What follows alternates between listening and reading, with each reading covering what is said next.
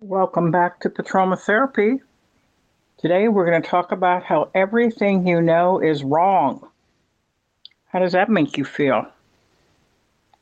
I don't know how you've come up with such a title. I've given it much thought and still couldn't give an answer. That's the correct answer. Thank you. As Well, flattened as uh, I am. As what? I thought you said Slaven. Flat, flattened. Flattened. Oh, Yeah. okay. Well, you know, I sometimes like to flatten people. Flattered. What's the word? Oh, I thought you said flat. Oh, flattered. You're flattered. Yeah. Oh, okay. I I, I, you're flattered. I First I am. said flattened, but then I thought that's not the word, so I then come up with flattered, which is more appropriate. Well, you know, we have uh, uh, a few listeners, subscribers who are interested in words and the etymology of words. And one of our subscribers, Ralphie Boy 25, uh, he also has his own uh, YouTube channel.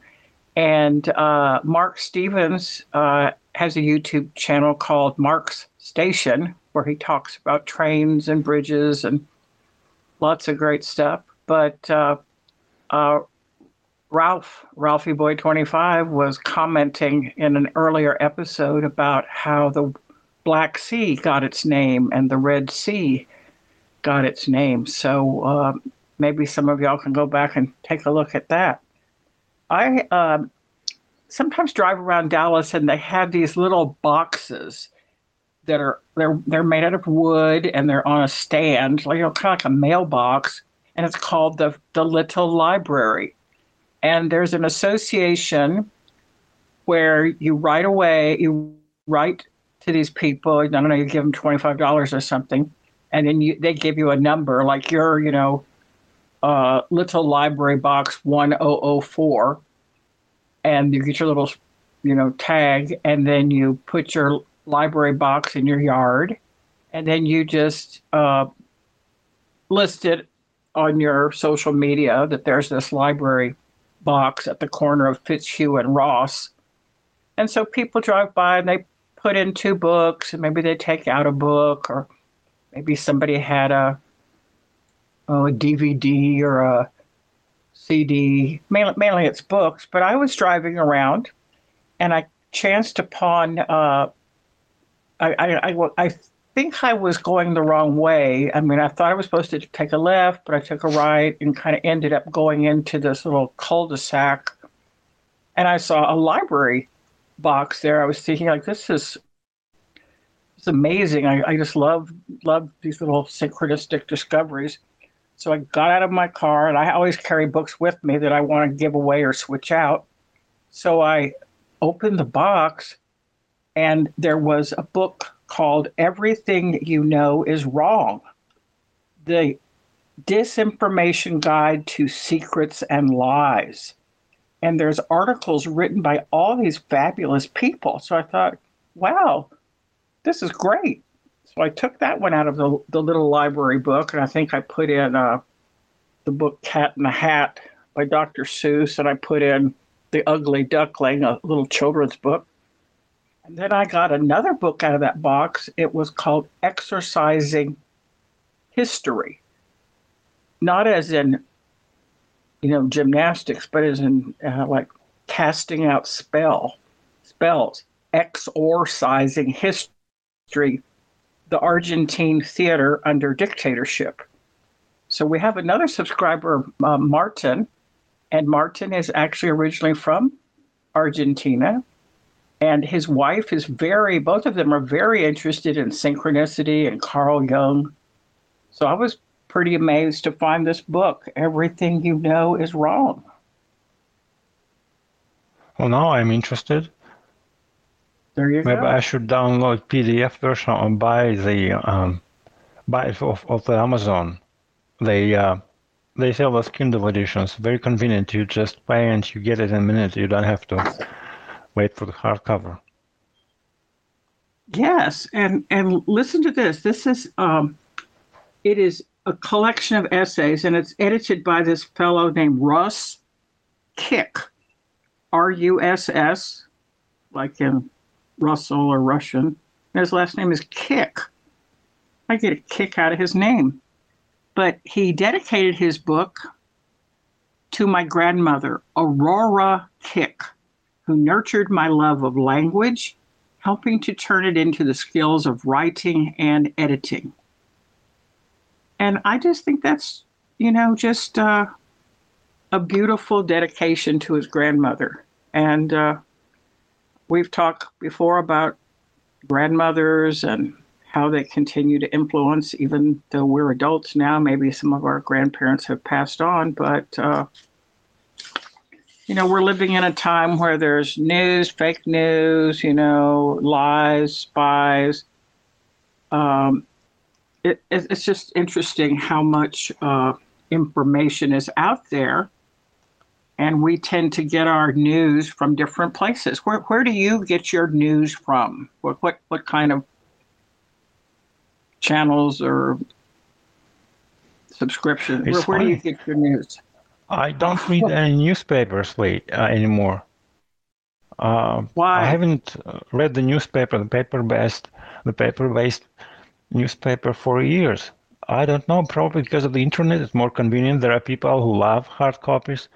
Uh, I prefer the table, uh, tablet, sorry. Um, all the newspapers, all the mass media are there, but I don't really, you know, chase the news as uh, as I used to. I think, um, for instance, like CNN or BBC or any other media, even here domestically, I don't really trust them. I think they are, um, what's Skewed. the word? Uh, S K E W E D, skewed, which means yeah, and then there is another the one. Um, anyway, you got me right. So lately, I found also there is so many. If you go to the internet, you'll see so many new news sites, and some of them, as you said, fakes, and some aren't. It's very hard to navigate. Uh, and uh, somehow you have to apply the common sense to understand uh, what is really going on. I don't know who rules uh, or who governs governs this. Um, Well, you know, Marshall McLuhan said uh, the media medium is the message. So who controls the like you know who controls the newspaper, who controls the printing press, who controls who's the editor in chief? They're the ones. What their agenda is is what they will publish. Now, I personally believe that hard copy is good because if you're sitting, let's suppose on a Sunday morning and you've got the New York Times or the Moscow Times or Chicago Tribune or Houston Chronicle, if you're sitting and you have a cup of coffee and maybe you have some background music on Bach or Beethoven or Vivaldi, I like Vivaldi and you got the newspaper and you settle into a favorite chair. Maybe you have a cat that wanders by and sits near your legs, or you have a little blanket on your lap in the winter time. There's something very vis- visceral, I mean, physical, about reading a newspaper and just turning the pages and looking at the um, photos and oh my goodness, there's a crossword puzzle. Let me just pick up my pen work work the crossword word puzzle in pen. And uh, I have a friend who lives here in Dallas who is the uh, current owner of Vivian Watson, which is a high end design uh, store. And I met him at Whole Foods uh, Highland Park. And I was wandering around, and uh, at that time, one of our subscribers, David Anton, was employed there. And I saw this fellow with a real newspaper and a, a pen and a cup of coffee. And you can get coffee and sandwiches and stuff and sit in this little cafe area. And I saw him with a pen working at, at a crossword puzzle. And I just paused because I talk to strangers all the time. You know, a stranger is just a friend you haven't met yet. Um, I go, You're working a crossword puzzle. and he looked up at me. He had gla- glasses on and kind of you know, shaggy hair, a very interesting fellow wearing like a tweed jacket. He goes, Well, yes, in fact, I am. I go, And you're working it with pen. He says, Yes, I, I like to make to make a commitment to my choices. I thought, this is a person I need to meet.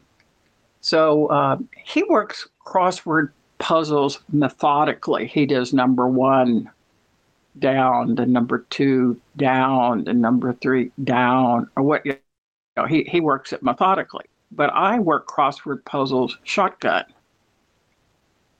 Do you know what that means? No. I mean, I have an idea, but do explain. Well, let's suppose he has something that's he's already written it down, and then there's a cross near it, and the middle initial that he has in there is a U, and there's two open letters on the side of it. I know that word's got to be gun. Okay. So what I do is I take the clues from what's there and just work around them. So we occasionally, I was in the Whole Foods on Sundays because I lived about four blocks away at that time. You know, I would be puttering around. He goes, Would you like to do some crossword? I go, Sure. So I would come over and he would say how interesting it was that I had that approach. And I said, I found it so interesting that you're so methodical. But he is trained as an architect. He's a very talented architect, uh, went to the University of Texas in Austin. And he does fabulous drawings for like, just like very, very high end accounts in Texas and in New York and Arizona.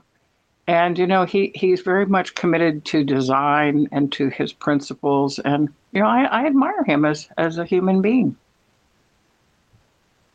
You know, I've been drawing for some years now. And by the way, I liked how you said that the stranger is just a friend you have never met yet. Uh, I, I, have to remember that. And uh, anyway, uh, I don't know how people can draw. I tried to. I've been drawing, you know, a few years ago when we met at Google Plus, and mm-hmm. I, uh, but still, that was um, such a simple and um, unsophisticated drawings. And some people just they close their eyes or they keep them open, and they really draw what they imagine, and that fascinates me a lot. Well, um, when I was in high school, I lived in Germany, and I took an art class, and we had this kind of sleazy art art uh, teacher who would take us on field trips on Saturday. And in Germany, you know, there's no drinking age. So my uh, best friend was a, a girl, a girl named Bev Beverly, and she was so talented. She like, you know, you know, his name was the guy's name was Martin. That was his last name. That's interesting because we have a Martin also. Okay, so anyhow, uh, Mr. Martin was the art teacher, and if you wanted to go on a Saturday field trip, you got the field trip form. Your parents had to sign it.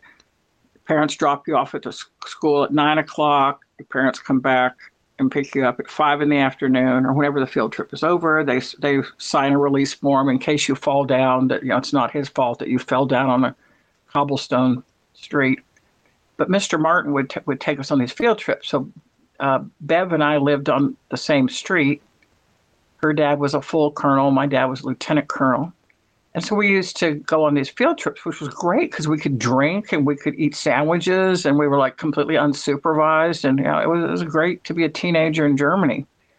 But she could draw like she could just sit there and draw a tree with a bird sitting in it in the sky and she knew how to like shade the sky so the clouds look realistic and she could draw like a, co- a cobblestone uh, street with a little table on the side and a couple people sitting there drinking beer she was she had like a, such a great eye such a great eye for for design and there's different elements in design there's like you know line and depth and color. Like there's seven principles of design, but she was just like so talented. And she was very unassuming and kind of quiet and you know, had freckles. Anyhow, I, I was very serious, very, very serious. I've been too serious for too long. I, I was, I think I was born serious. But uh, I would just sit there and I sort of like stare at things. And I just glance over to her tablet. She'd already like drawn the cobblestones and shading in the the dang clouds. And I'm just like thinking, like, what do I want to draw? And I just looked at the picture in front of me, that like the reality, and I thought, I like that one. There's two folding chairs at a cafe table, I'm going to try to draw those two chairs. But a folding chair is difficult to draw because you have to deal with negative space. So, like, I, I would get wrapped up in these like intellectual conversations uh, in my head, and she he she would say like, "Well, why don't you go ahead and start?" You know, we've been sitting there for like eight minutes. You know, she's already got a lot of stuff sketched out. I go, I'm just really trying to figure out what to start. He goes, she goes, just start anywhere. And uh, she was much more kind of in the zone. She would just sit there and get her pencils out and just like start start to work. And I had to like sit there and decide. And oh, I, I don't want this pencil. It needs to be softer lead. No, I, I want a different tablet. So you know, it would always take me like you know, 15 minutes to like put the pen, uh, the, put the uh, you know pencil to the to the paper. But my mother was really great. Um, she signed me up for some private art classes uh, through the officers club. There were these different things you could sign up your kids for. So there was a drawing class, and I remember uh, my mother and I went. I think it was taught by a German woman. She was like so amazing. I, I, wanted to grow up and be her. She was kind of dressed, I guess you call it kind of like a beatnik. That's what they would call it back then. You know, like black leggings and black turtleneck, and she had like a cigarette holder and all this art on her wall. And I kept thinking, like, well, that's what I want to be when I grow up. This this woman. But we would go to her apartment, and maybe there would be like you know three moms and like four students, and we just sit around on her amazing furniture and like she had a cat wandering by. And I remember that she cleared off a table and then she set on the table one chair. So most people they were doing like still life, like a you know bowls with fruits in it. Like you know how many dang pictures do we need of like bowls of fruit? But she put this uh, folding chair on the top of a table, and she said, Today, we're going to draw the absence of the chair. Now, remember, there was no drugs involved in this activity, but I was just sitting there, like, you know, in high school, like, okay, we're going to draw the absence of the chair. And then she just took her hand and she went to the chair and she said, Look, between these two slots, that's like a rectangle. She traced it on her, on the chair. And see down here where the legs are crossed, those are two triangles. So she actually taught me the concept of negative space. And then, I don't know, three, four weeks later, I was on a field trip with the art teacher at school. And like I said, my friend Bev could just sit there and just start drawing, and she knew how to shade. She she just had so much innate talent. It was like, it was like amazing. Well, just one more thing about Bev. Uh, you know, we grew apart. We, we wrote letters for a while. Then we grew up and became adults. And um, I don't know, maybe like about 10 years ago, I kept thinking, like, I wonder whatever happened to her. And so I searched around online. And um, do you know what she grew up to be? What? Okay, she has amazing ability in art. And now it's like, you know, 20 years later. What what was her profession? Uh, designer? Yeah, she's a medical illustrator. She did illustrations for medical uh, textbooks. Oh, she draws human's body. The the medical illustrations in the like uh, when the medical students look at their textbook, it's not just the stomach, but the stomach is spliced, and we see this this muscle and that muscle, and where the bile drips out, and the esophagus. So she she was a medical illustrator, and actually I mean, you have to be good to make money in art. It's it's it's not easy to uh, to make money in the world of art. But I thought, wow, you know, she's a medical illustrator. What am I doing? It's like, oh, I'm a teacher. Okay. you said negative space, and somehow hit me. Uh, I just imagined the sh- chair. I mean, imagine no chair, just the space around it, uh, and the shape of yeah. the space. I don't know around the chair uh, or shade. Exactly. I don't know. Eh, that's an yeah. Maybe I should try to do that too.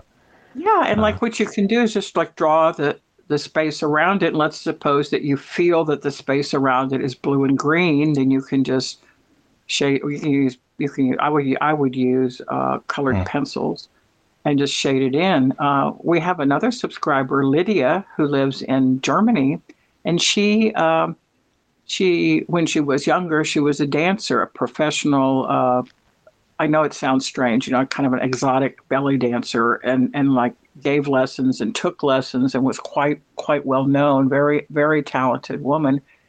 And then this, that, and the other happened, and she got out of dancing. And um, I guess I've known Lydia for I don't know five six years. She lives in ULM Ulm, Germany, I think, and she does digital art. So she sits at a computer and works out her idea, and then just does you know does her uh, art dig- digitally. And uh, also another one of our subscribers, I mentioned him, Mark Stevens, who has his channel, Mark's Station, you know, YouTube videos about uh, trains all over the Great Lake Lakes area of the United States. He got sort of inspired, I think, by a couple other artists that we know in common, and he decided he was going to try to do digital art. And I think I mentioned to you a year or two ago that he had seen in his dream this girl appeared to him in his dream, and he was very fascinated by this girl in a dream. And he, I said, "Well, did you know her? Is she somebody you know from the past, or you know, has she shown up in the real world?" And he goes, "No, but you know." Just like stuck in his mind, and he said, "Well, maybe I'll try to draw her." So he, about two years ago, started drawing this girl. I think her name was Alyssa, a L Y S S A. He gave her a name, and then he has, well, but every two months he does a little drawing of uh, Alyssa, and he uses uh, digital digital art. So sometimes Alyssa is sitting on her bed with a cat and a little red and black blanket. Sometimes she's standing by window, and he started superimposing, put on the background a real photo of the trees and looking out of his living room window and then he'll like superimpose upon that the digital drawing of Alyssa as if she's um, standing in his front room. And I call that, I would call it like photo montage. But anyhow, what what are we talking about? Uh, the, the subjects of Germany come up very often in our conversations. I don't know why, probably because we have uh, shared some experience about it or something else. But uh, you said Martin. I thought Martin is not a German name. No, probably Irish or, or I don't know. But then again, I somehow I skipped to Brother Grimm's fairy tales. Uh, I think they were Germans, and I know my mind wandered aimlessly, and uh, all these Sleeping Beauty and Cinderella fairy tales came to mind, uh, and then I thought, uh, what about Red, Red Riding Hood? And then uh, uh that probably wasn't uh, by brothers written by Brothers Grimm. And while you were talking, I was listening to you and um, simultaneously thinking. Uh, what was I thinking about? I don't know what I was thinking. You were thinking maybe we should do an episode on fairy tales. I mean, I would love to do that. Also, we have several different writers the the one that most people know would be the brothers Grimm, G R I M M. And then there's also Hans Christian Andersen, who is also a writer of fairy tales. And then we have Aesop, uh, who who uh, you know the tortoise and the rabbit. They're you know having their little race. Is it better to go slow and steady or to race out there like a rabbit? But uh, yeah, we ha- we have uh, some German. Uh, I lived in Germany, and I, and I, don't know if you have visited Germany, but uh, you know, there's lots of trains in Germany. There's lots of art in Germany, and um, uh, there's a lot of different synchronistic connections through Petroma therapy. Um, I had mentioned that Martin, who originally was from Argentina, uh, is living up in Oregon, and April, who is a florist, is also interested in, in synchronicity. And I don't know if Martin has his own channel or not, but he he's some kind of like wizard or Jungian therapist or something like that. But I, I do think that fairy tales contain some truth, and you might say everything you know is wrong because you know we we think, oh well, I, I better go to Google to find out how to do this, or I better go, I better go to, I better Google this to figure it out. Like we would never, most people would never think, let me read a fairy tale and see if there's any wisdom in the fairy tale. I mean, I have a friend that lives here in Dallas, and he wanted to uh, to wake up earlier in the morning. So, I mean, you know, I would think, well, why don't you put on an alarm clock, or why don't you set your phone? He said, well, I'm going to Google it, and I kept thinking that was such a ridiculous waste of time. Like, if you just want to wake up, set an alarm clock, set the, the, the button on your phone. But he, you know, he found me to be very um, critical. That that made him mad. and, then I also made him mad because I said I, I can wake myself up. He goes, "What do you mean?" I go, "I can tell my. I used to do this. I used to do this. Uh, tell myself what time I need to wake up. I used to practice this. Like, I want to get up before seven. I need to be up before seven. I need to be up before seven. I need to be up before seven. And this was, be, I wasn't using a phone all the time. Like right now, my phone is always with me everywhere. So I didn't have like blue light from the phone, you know, destroying my brain. And I would just put my hands on my stomach and lay on my back and drift off to sleep. And somehow I slept peacefully through the night. This was some years ago and I would wake up and it would be like 10 to 7, you know, seven minutes to seven. And I just wrote it down in a little journal just to see it, how crazy it was. But uh, I'm not doing that now. Uh, now I wake up when the sun comes through this back window and I just look at the back window. I go, oh, there's some light out there. It must be morning. What do you do to wake up in the morning? Nothing. I just if you sleep with the windows open and they don't have any shades, and uh, when the light comes in, you just wake up. Yeah, and, I think that's uh, called circadian rhythms, right?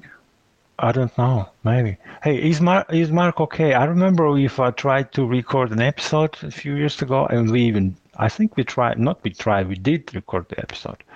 I remember him. He was interested in trains and had lots of. Uh, uh, to lots to tell about them, and I was kind of envy because um, when I was a little kid, I was interested in uh, car models, little cars, you know, like. Um, but uh, never actually uh, made it to uh, mm, when I was uh, grown up already, and this my fascination somehow has gone. But Mark is still.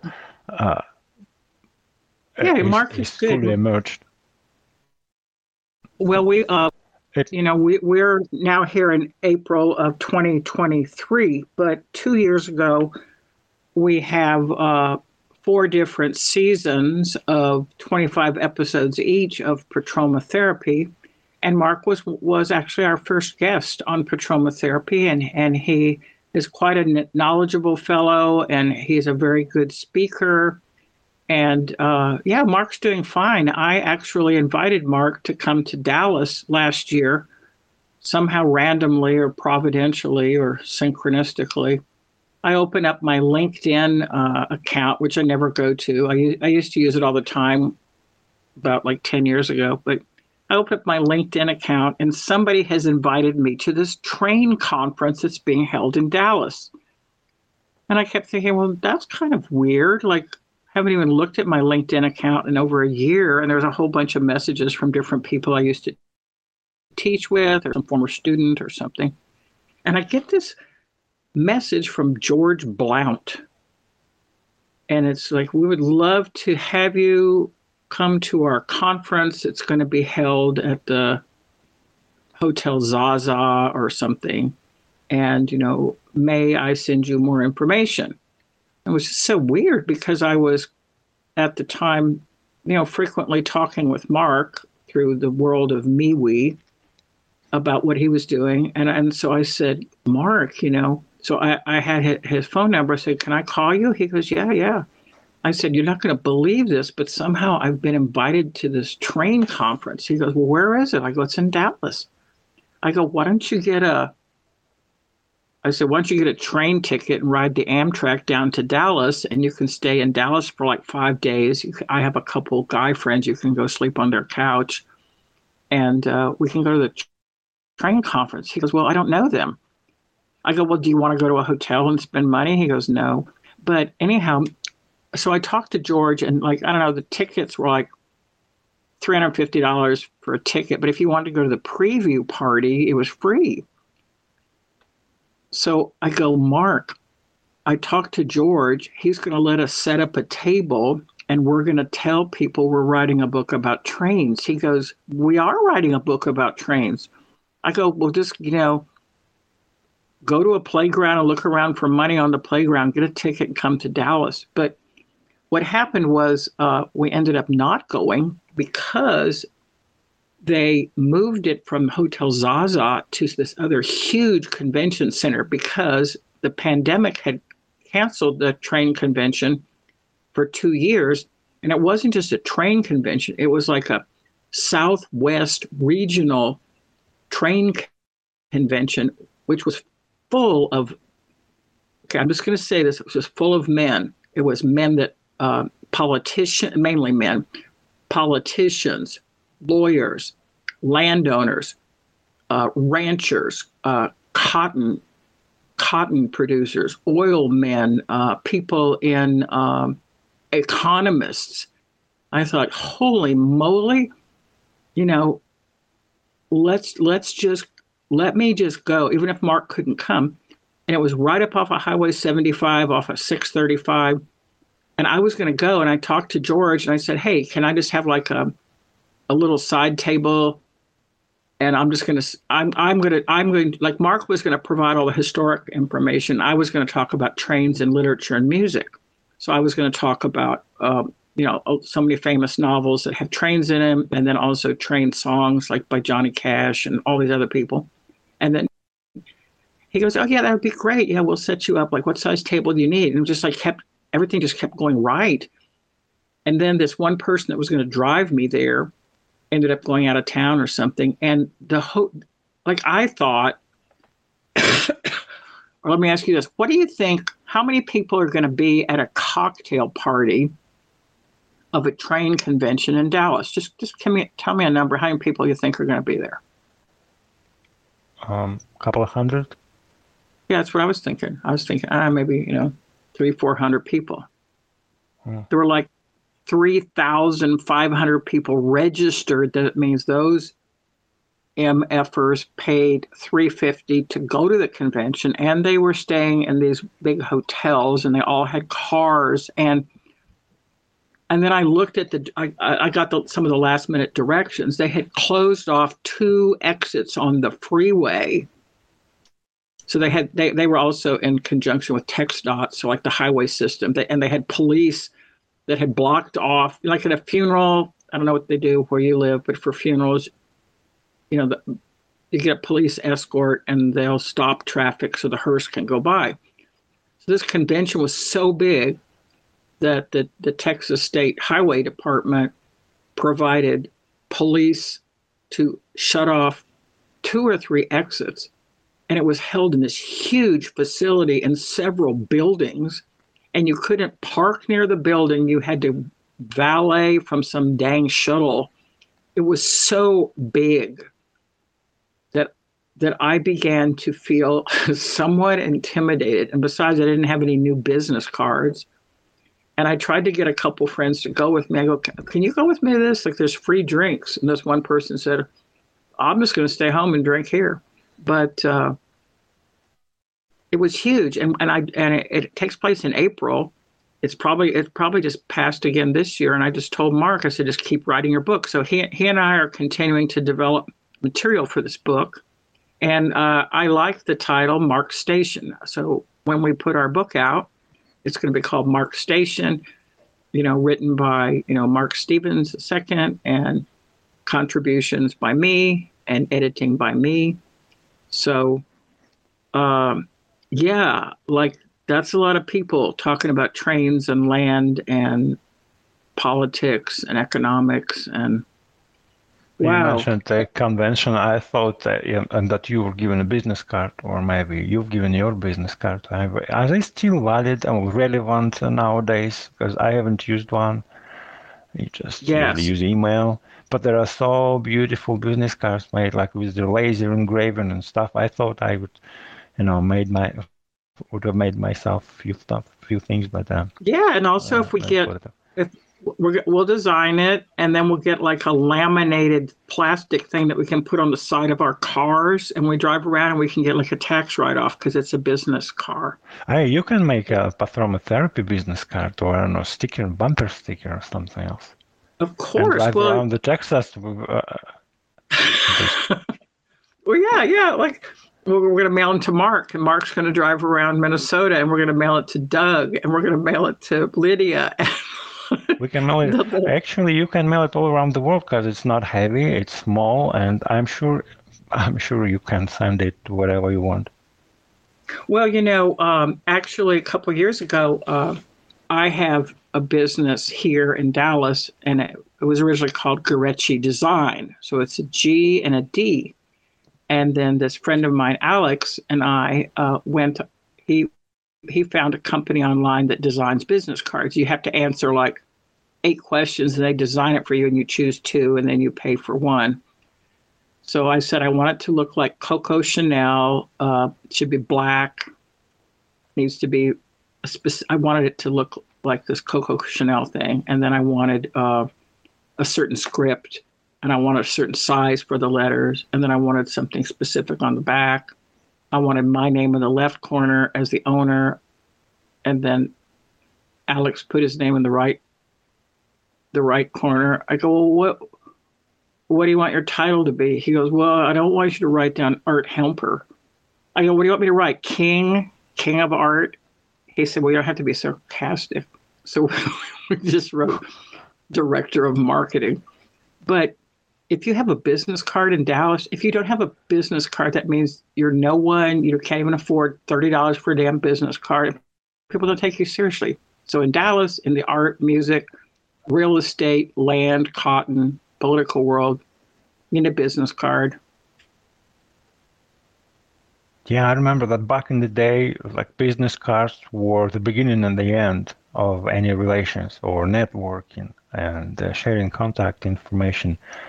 But lately, I don't know, uh, it's so digitalized and. Uh, but people are still into paper. People are still into books, and people still like to read newspapers. Like people are hungry for physical contact. We don't want to just be like a disembodied being you know, I, I mean, I, I went to this. What? No, go ahead. I went to this art party in Uptown about four or five years ago, and it was at this Hotel Zaza. This like have beautiful art, like everybody smells great, looks great. They stay there from around the world.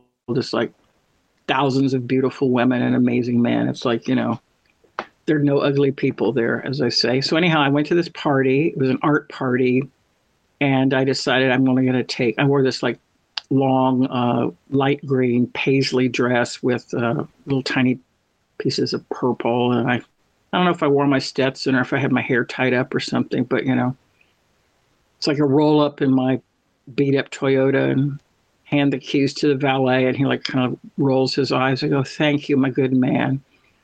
Drives the Toyota away, and I thought I'm only bringing two business cards. I'm going to bring one for business and one for pleasure.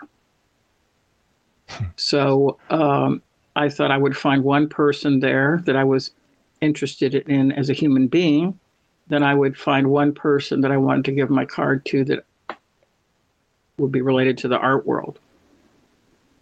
Okay, like I could have used like probably like 50 cards. There was the people there were fabulous. I'm standing there. I see this tall guy in a dark suit with no tie, you know, just really tall, had like cool hair. I kept thinking, well, he's pretty amazing. And then uh, I'm standing there and someone else is talking and this guy's next to me. I'm just sort of standing there. He goes, Hi there. I go, Hi. He goes, Do you know who I am? I go, I don't know. Your guy's standing there holding a drink. What are you drinking? He goes, vodka cranberry. I go, yeah, I don't like vodka. He goes, you don't know who I am? I go, no, I don't know. You're some guy standing there holding a drink. He goes, I'm the bachelor. I'm on The Bachelor. I go, oh, congratulations. So he was fascinated by the fact that I didn't know. He goes, well, do you know what The Bachelor is? I go, yeah, it's a TV program that like shallow, empty, meaningless people watch. He goes, wow, thanks for just like flattening me. He goes, what are you drinking? I said, drinking a bourbon smash. He goes, wow, you really don't know who I am. I go, no, but you know, you have a nice jawline. just walked away from him. I kind of enjoyed that. I kind of enjoyed that. And then I went over and I was, I thought, well, this is just all full of idiots. Maybe I'll just go. And then I walked by this other fellow. His name is Arturo Moreno. So there's an older fellow named Arturo Romano. Ro- Arturo. Oh my gosh, I'm blocking. Okay, well, anyhow, there's this, there's this one, Moreno. He sells real estate. And um, you know the commercials of the guy who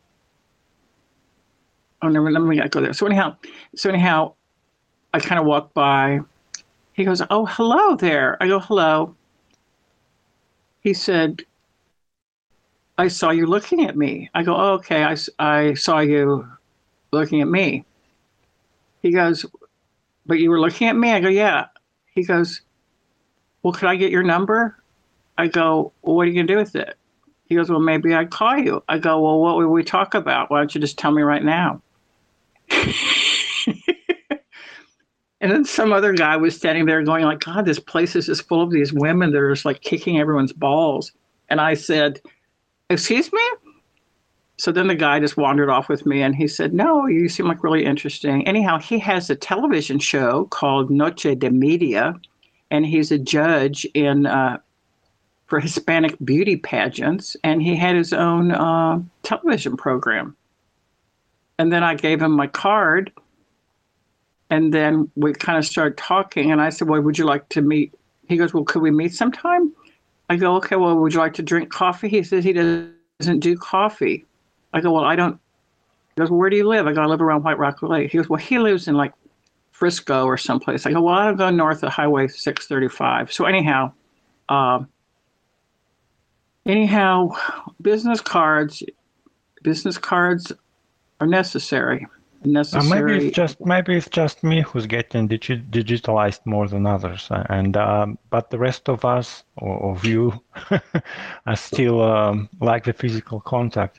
Well, I just when the beginning started, uh, when the pandemic started, uh, they told us to wash your hands and uh, never touch your face, and I never touched my face for like I don't know a month and the physical contacts make me uncomfortable now. Uh, although I've always loved it, hug or no, I wasn't too shy to show affection with pat on the back. But uh, yeah, now it makes me uncomfortable. I keep a social distance, although it's getting a little bit closer now than it was a year ago. Yeah. But uh, what about your face? Else, you, I don't know. You didn't touch your face for a month. what does that mean? Uh, you, you didn't have to. It was uh, absolutely necessary not to touch your face because um, COVID nineteen uh, infection could um, somehow, uh, you know, be transmitted from your hands or tip of your fingers to whatever part of face you touched. I, I don't know. Just... It was such an idiocy at the beginning. There, there were so many stupid rules. I would like to refer you and our audience back to the title of this episode. Everything you know is wrong so I have a daughter. Is that that's how our episode? Okay, sorry. That's the name of that's the name of this episode. Everything you know is wrong, with the word mm. "wrong" capitalized or in bold. So anyhow, I, t- I you know, I, I sell art. I'm a writer, and I, I, I didn't want to go out because everything was closed, and I kept sitting here thinking, well, how am I going to make money? So I, I was just doing online editing and online resumes and online writing. So I made money, you know, online. But I'm talk to my daughter and I go, well, what am I going to do? She goes, well, just wash your hands and, you know, try not to go to too many different places. I go, well, you know, everything it says on the news is like says, don't touch your face, like don't do this, and don't talk to people, and don't breathe, and wear your mask, but wear two masks. She goes, well, all that's just hype. I go, well, how do you know that? She goes, well, you know, remember when I was in medical school and I, w- I did infectious diseases, so I had to go into rooms where that were like highly, highly contagious. And she said, I just wore my hazmat suit. I said, You have a hazmat suit? You didn't tell me you were going into to rooms that were infectious. She goes, Well, I didn't show you my hazmat suit because you would like freak out. I go, I'm freaking out now. But but uh, I just remember uh, that I decided I would, when I would get my groceries, I'd bring them upstairs and I would throw the bags away and I would, I had like a solution of bleach in a spray bottle, bleach and water, and I would spray down the cans, I would spray down the bottles, I would wash the vegetables, peel the vegetables. I would walk in and wash my hands with soap. And I didn't have the, the I didn't keep the trash in the house. I would immediately take it outside. But you know, every, every we, we keep learning more and more things about the pandemic, and there's a new variant. It's called what Ancanthus or something or Archopteryx. I stopped following. I stopped following. I know there is one, but I don't. Are you touching your face now? to the excess. Do you think there is a um, difference uh, between? I mean, I know there's difference between being right and being wrong, but is there any difference between not being wrong and being right, for instance? That's not a question. Right? Or, Since what's the question? rhetorical question. Can you put the question in a question form? Is there a difference between right and wrong? Is there a demarcation? Am I doing it wrong? Am I doing, doing wrong what? or doing it right? Touching your face? I don't know. What is wrong with you or right with me? Am I wrong or am I right?